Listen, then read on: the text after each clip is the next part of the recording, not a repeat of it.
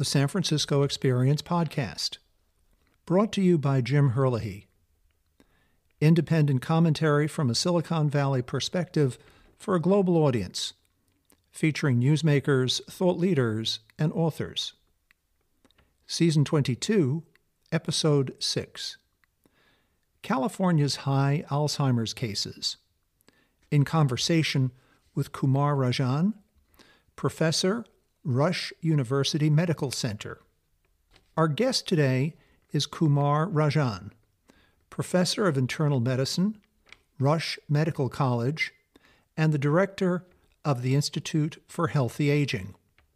His research interests include Alzheimer's disease and related dementias. He joins us from his office in Chicago.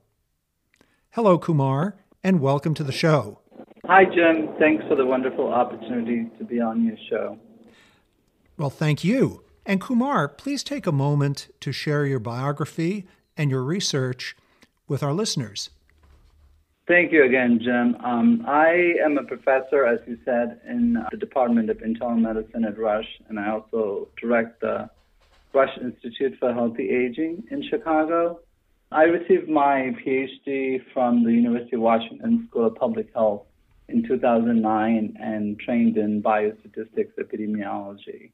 I joined Rush in 2009 as an assistant professor and um, got to work on the epidemiology of Alzheimer's disease here at this institute. Currently, we lead about three studies on epi- epidemiology of Alzheimer's disease. Uh, one is the midlife study called the Parent Offspring Resilience Cognitive Health Study. Um, the second is the older adult study, the Chicago Health and Aging Project study, which generated the data for this estimate for uh, the county and the state.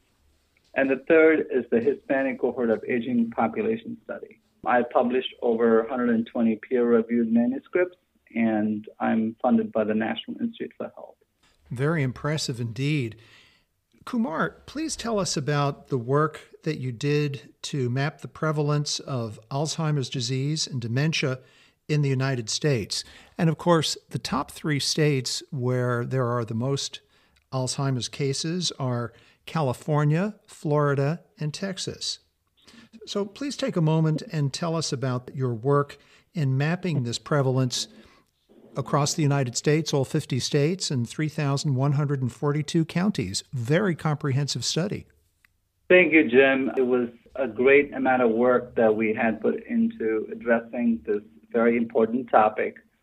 Um, as we know, Alzheimer's disease and related dementias is a tremendous health, social, and economic burden in the United States with the aging population uh, and all the baby boomers getting older, we're expecting to see a large number of increases in the Alzheimer's cases going forward. Um, there's also tremendous financial cost of caring for people with Alzheimer's disease, expected to be around 320 to 350 billion dollars in 2022. So we have a very strong need to improve programs on prevention, detection, treatment, and care for people with Alzheimer's disease. Um, so this manuscript that we wrote had that goal in mind to examine and to study the area specific estimates of Alzheimer's disease to give us a better strategy and design better preventive health program for people who are at risk for the disease. It seems as though from your study, the geography and the distribution of Alzheimer's cases here in the United States seems to defy geography. It appears to be a national phenomenon. Whether it's California, Florida, Texas, of course, Chicago, a big concentration. Then you also cited, I think, three other counties, namely Miami Dade, Baltimore, Maryland, and the third county i don't have that one uh, that one here in front of me but there were three principal counties that you cited as being uh, as having a even an even higher incidence of alzheimer's. What did your research show the reason for that? Why higher incidence in those particular counties than than in other counties Is it an environmental factor? Is it what are the factors at play here?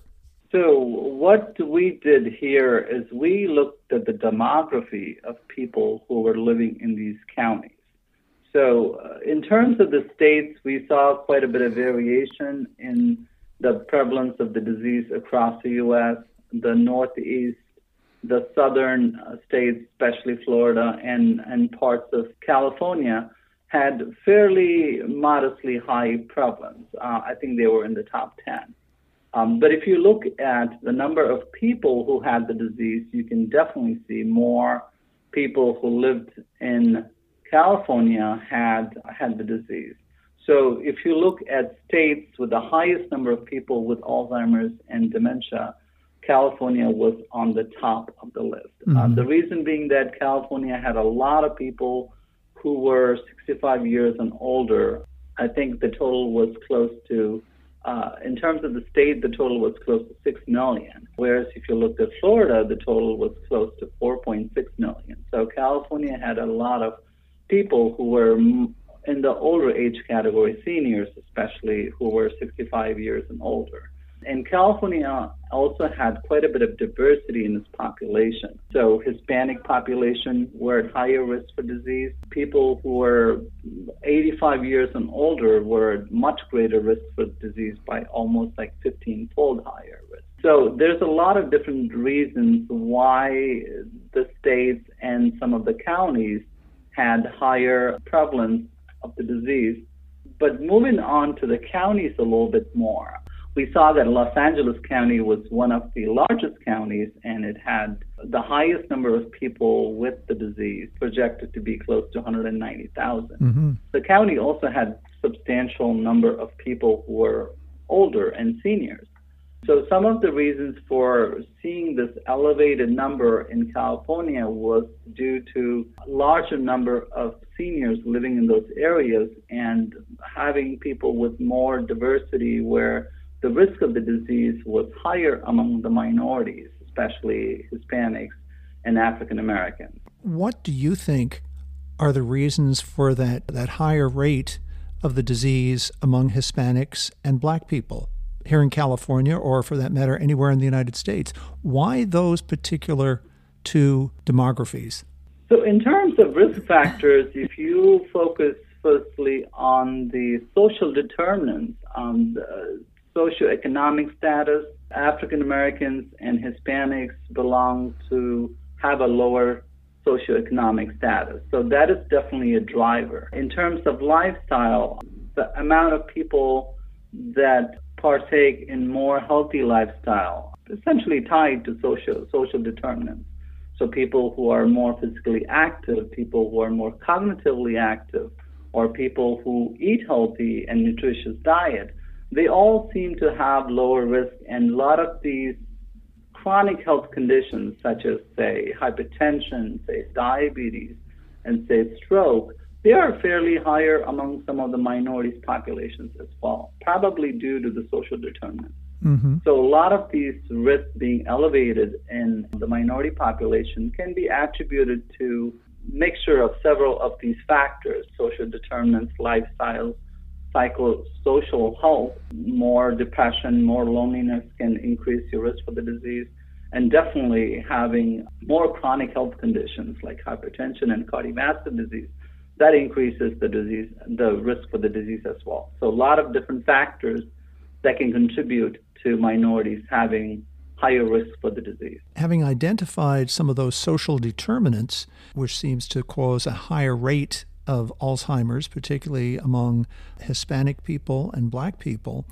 Can we say that Alzheimer's, to a certain extent, is a lifestyle disease? And if so, is it possible for us to change our lifestyle and therefore reduce our risk of Alzheimer's? Definitely. There are there is quite a bit of literature suggesting that improving lifestyle definitely reduces the risk for the disease, improving lifestyle also reduces the risk for other chronic health conditions, mm-hmm. especially cardiovascular disease and hypertension and diabetes.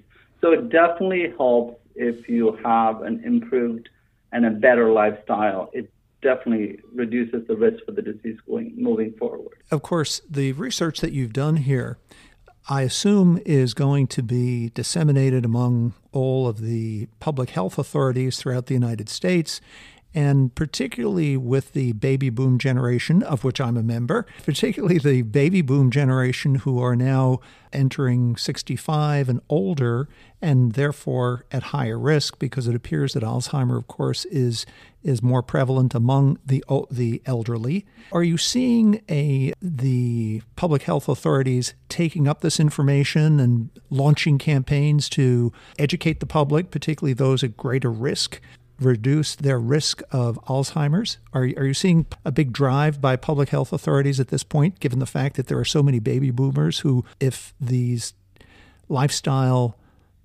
are left unchecked, will probably translate into a, an even greater wave of Alzheimer's disease five, ten years down the road?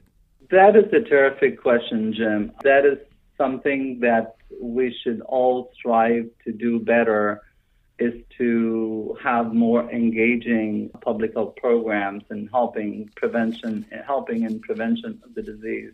I have been working uh, closely with the Alzheimer's Association, and during one of the discussions, I was told that the association was going to put together a state and a county specific uh, report to be provided to public health officials and other officials within each county and state that might help engage them in a better discussion in looking at programs that can help people living with the disease or at risk of the disease in those areas. So, yes, I think there is some work that is being done currently.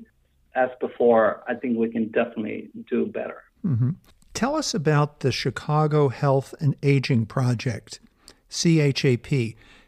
Of course, Cook County is the the county in which Chicago is located. Tell us about that project and how that interfaces with dementia and Alzheimer's disease. Uh, thank you for the question, Jim. This is a study that was started in 1993 and is still ongoing, and the study has made about 36,000 cognitive assessments over all these pretty much three decades of mm-hmm. collecting cognitive and health information from people. And the study also consists of a large number of African Americans who actually live in the south side of Chicago. Mm-hmm. So there is a, a, big presence of minorities within the cohort that makes us very geared towards making those interpretations and these estimates for a white uh, population.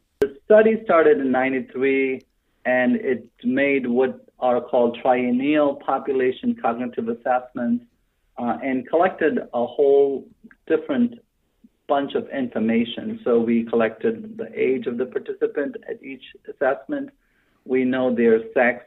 Uh, we know their uh, race and ethnicity. We know their education. We know their lifestyle. We know the social determinants, social health. We know their socioeconomic status.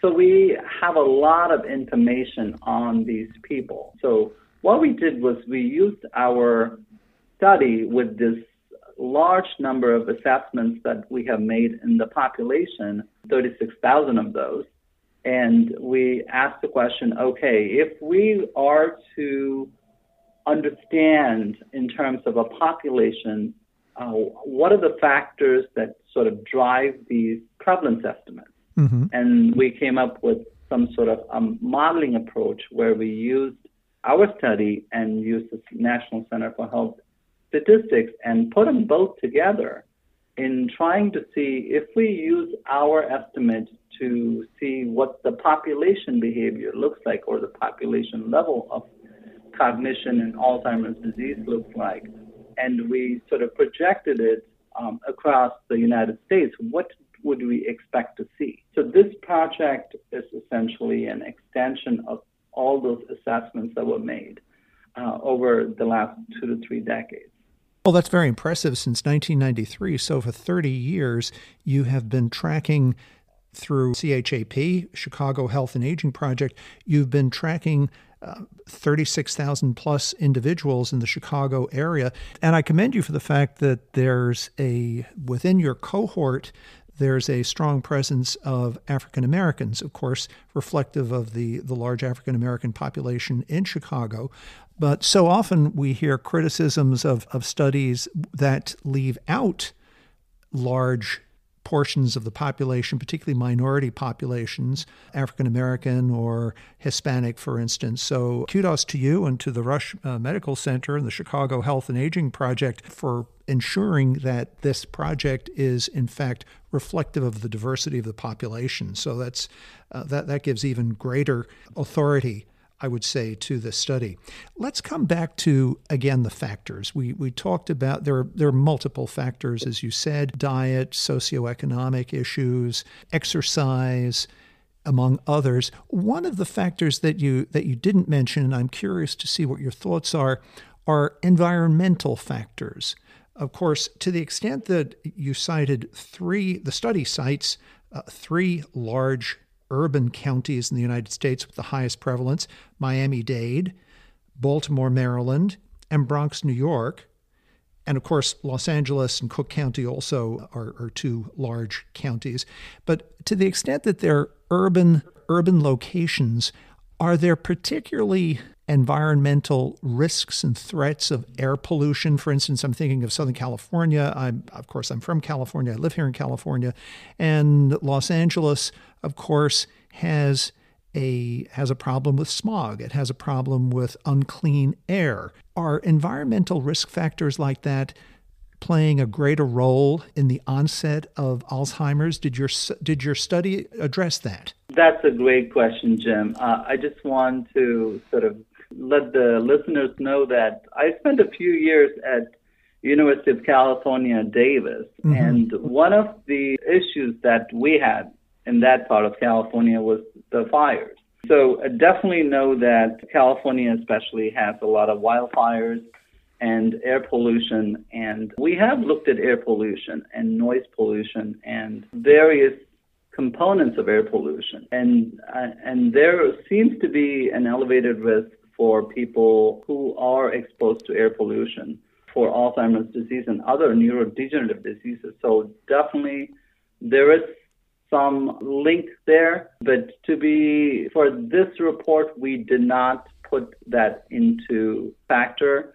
Um, but this is again a great question, and I think that we need to go back and we need to sort of look at the geographical differences in these environmental factors and try to determine how these environmental factors can increase the area specific risk for Alzheimer's disease and other neurodegenerative diseases. So I think that's a terrific question. Um, we haven't done it for this report, but we fully intend to look into those questions moving forward. Now, of course, to the extent that the uh, the population of the United States, the vast preponderance of our population is in cities, in urban areas, large cities, medium-sized cities, small cities. But as Americans, we are largely an urban population. Of course, you also you studied 3,142 counties. So within that sample of 342 3,142 counties, there must have been some rural counties. There must have been counties that were not urban. And if so, was there a difference in the prevalence of Alzheimer's between the urban counties? And of course, you, you cite uh, Miami Dade, Baltimore, Bronx, New York, Los Angeles, Cook County, all, all major urban centers. Was there a, a difference, if any, between the prevalence of Alzheimer's disease in those counties and other urban counties versus rural counties? Again, that's an exceptional question, Jim. I think that what might have must have transpired here is that the counties and the states we are looking at they are fairly densely populated. And uh, that's one of the reasons why a lot of the prevalences are sort of high in these counties and states when there was a lot more variation in the population that lives there. Mm-hmm. And definitely the density it does matter quite a bit. But in terms of rural and urban, if you think about rural counties, rural counties are typically smaller in terms of population density. So mm-hmm. the people that are affected are definitely smaller, but they do. So there are some counties which have a higher prevalence because there are people who actually live there who are more seniors. Um, so there is a little bit of a population shift with people moving from rural areas into urban areas, especially for job and employment and school. And what happens is the population that's left is more senior. So definitely there are some differences in rural and urban, but just because the sheer volume of the urban population uh, and the, and minorities being much higher and in those urban populations and the risk being higher, it seems like there is more there are more states and counties who are not represented in terms of their rural population. Mm-hmm. So definitely there are some differences, but again, the differences might be due to the population characteristics. But I think it's an excellent question that you asked about the urban and rural differences. There are differences between the urban and rural populations. And we are, again, hopeful that that's something that we will look at in more detail in our next research topic, looking at the urban and rural differences and what that means for populations that live there. Fascinating. And of course, recently, I think we were all heartened to hear about this new therapy. Correct my pronunciation, but I think it's called lecanemab, which is a an early Alzheimer's treatment drug, and it's being marketed under the name of Leqembi, and apparently it has slowed memory loss by up to 27%, I read, and slow the decline in quality of life by up to 56%, but that only among early Alzheimer's patient. Kumar, could you give us a sense of the importance of this breakthrough medicine? Is this the, the moment of creation, if you will, in the Alzheimer's story that we've been waiting for? A drug that will stop and reverse the effects of Alzheimer's, albeit in the, the early stages of Alzheimer's. What are your what are your thoughts about that? It, it seemed to me like a, a rather hopeful story, but again, I'm a layperson. What what do you think? Lecanemab is definitely a step in the right direction. I feel that there are still a lot of questions that need to be addressed. The reduction in the rate of cognitive decline by about 27% is truly fascinating, and I think it's a great first step. We're not sure at this point in terms of what the trials showed, uh, what the long-term effects of the trial of the drugs uh, of that drug is. Does it go beyond going beyond the period of time that was shown? Is there benefits of using the drug? If so, who are the people who are going to benefit the most? So there, I, I think that it's a step in the right direction. It's a huge step in the right direction. And then the question comes about access to the medication. I think that is a fairly big question that also needs to be addressed. But the drug itself is, is a step in the right direction. But I think there's more work to be done. There's more we need to understand about the long term effects of the drug.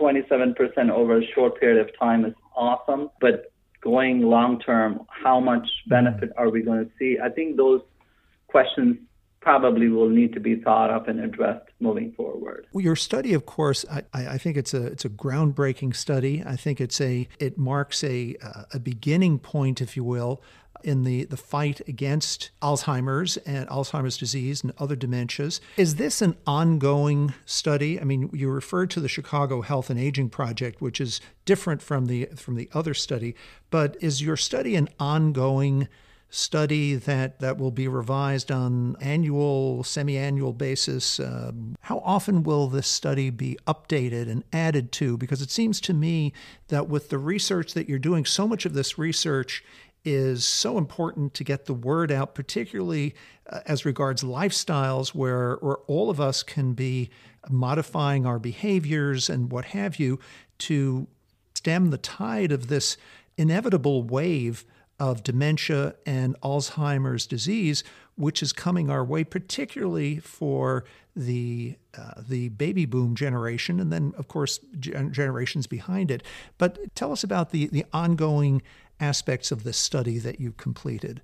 You you have a lot of terrific questions, Jim. So thank you again for asking that. So this what we did this time around was our first step in addressing a very important public health, population health related question. What does the disease look like mm-hmm. across the United States? We are actually going to go a little step ahead. Uh, well, we're going to do multiple things moving forward. We actually are forming a consortium called the REACH Consortium, which stands for Regional and Ethnic Variations in Alzheimer's and Cognitive Health Consortium.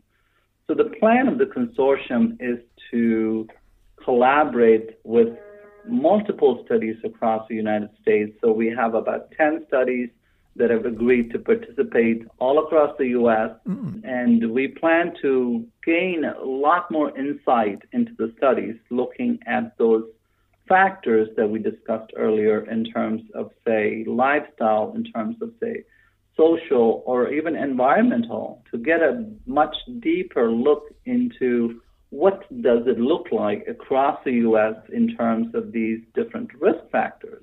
And how are these risk factors regionally how are they different? How do they impact the disease differently? So there is a lot of different questions that we're going to address with this new consortium that we're putting together. But we do expect to periodically not just update our estimates, but also provide a more elaborate understanding of the disease risk and the disease risk factors across the United States to help the prevention programs get better. Like, what is the area, what is the thing that, say, San Francisco or, say, LA or, say, Dallas or, say, Maryland, what can they do that they're not already doing? Mm-hmm. And those questions can be answered a little better once we look at the overall distribution of area specific risk factors. So we will be able to help them provide that information so they can design better prevention, preventive strategies. So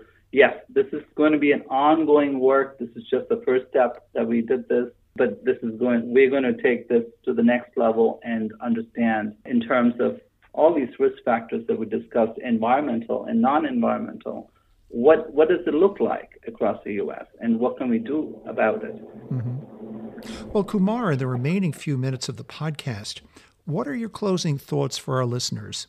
What we found in our study is that there are the disease is quite variable across the U.S. and as you can see in the county maps, uh, we see some areas which are at very high risk for the disease, and we see areas where there are quite a bit of people who are living with the disease. Mm-hmm. So our hope is that these areas are are uh, put as high priority for prevention, making sure people have good access to healthcare and making sure any disparities that we see in our populations can be reduced and we can help the baby boomer generation be more healthy, uh, live a healthy lifestyle, um, be active and be cognizant of their health and help them lead a good life. I think that really is important. Disease free life, that would be terrific.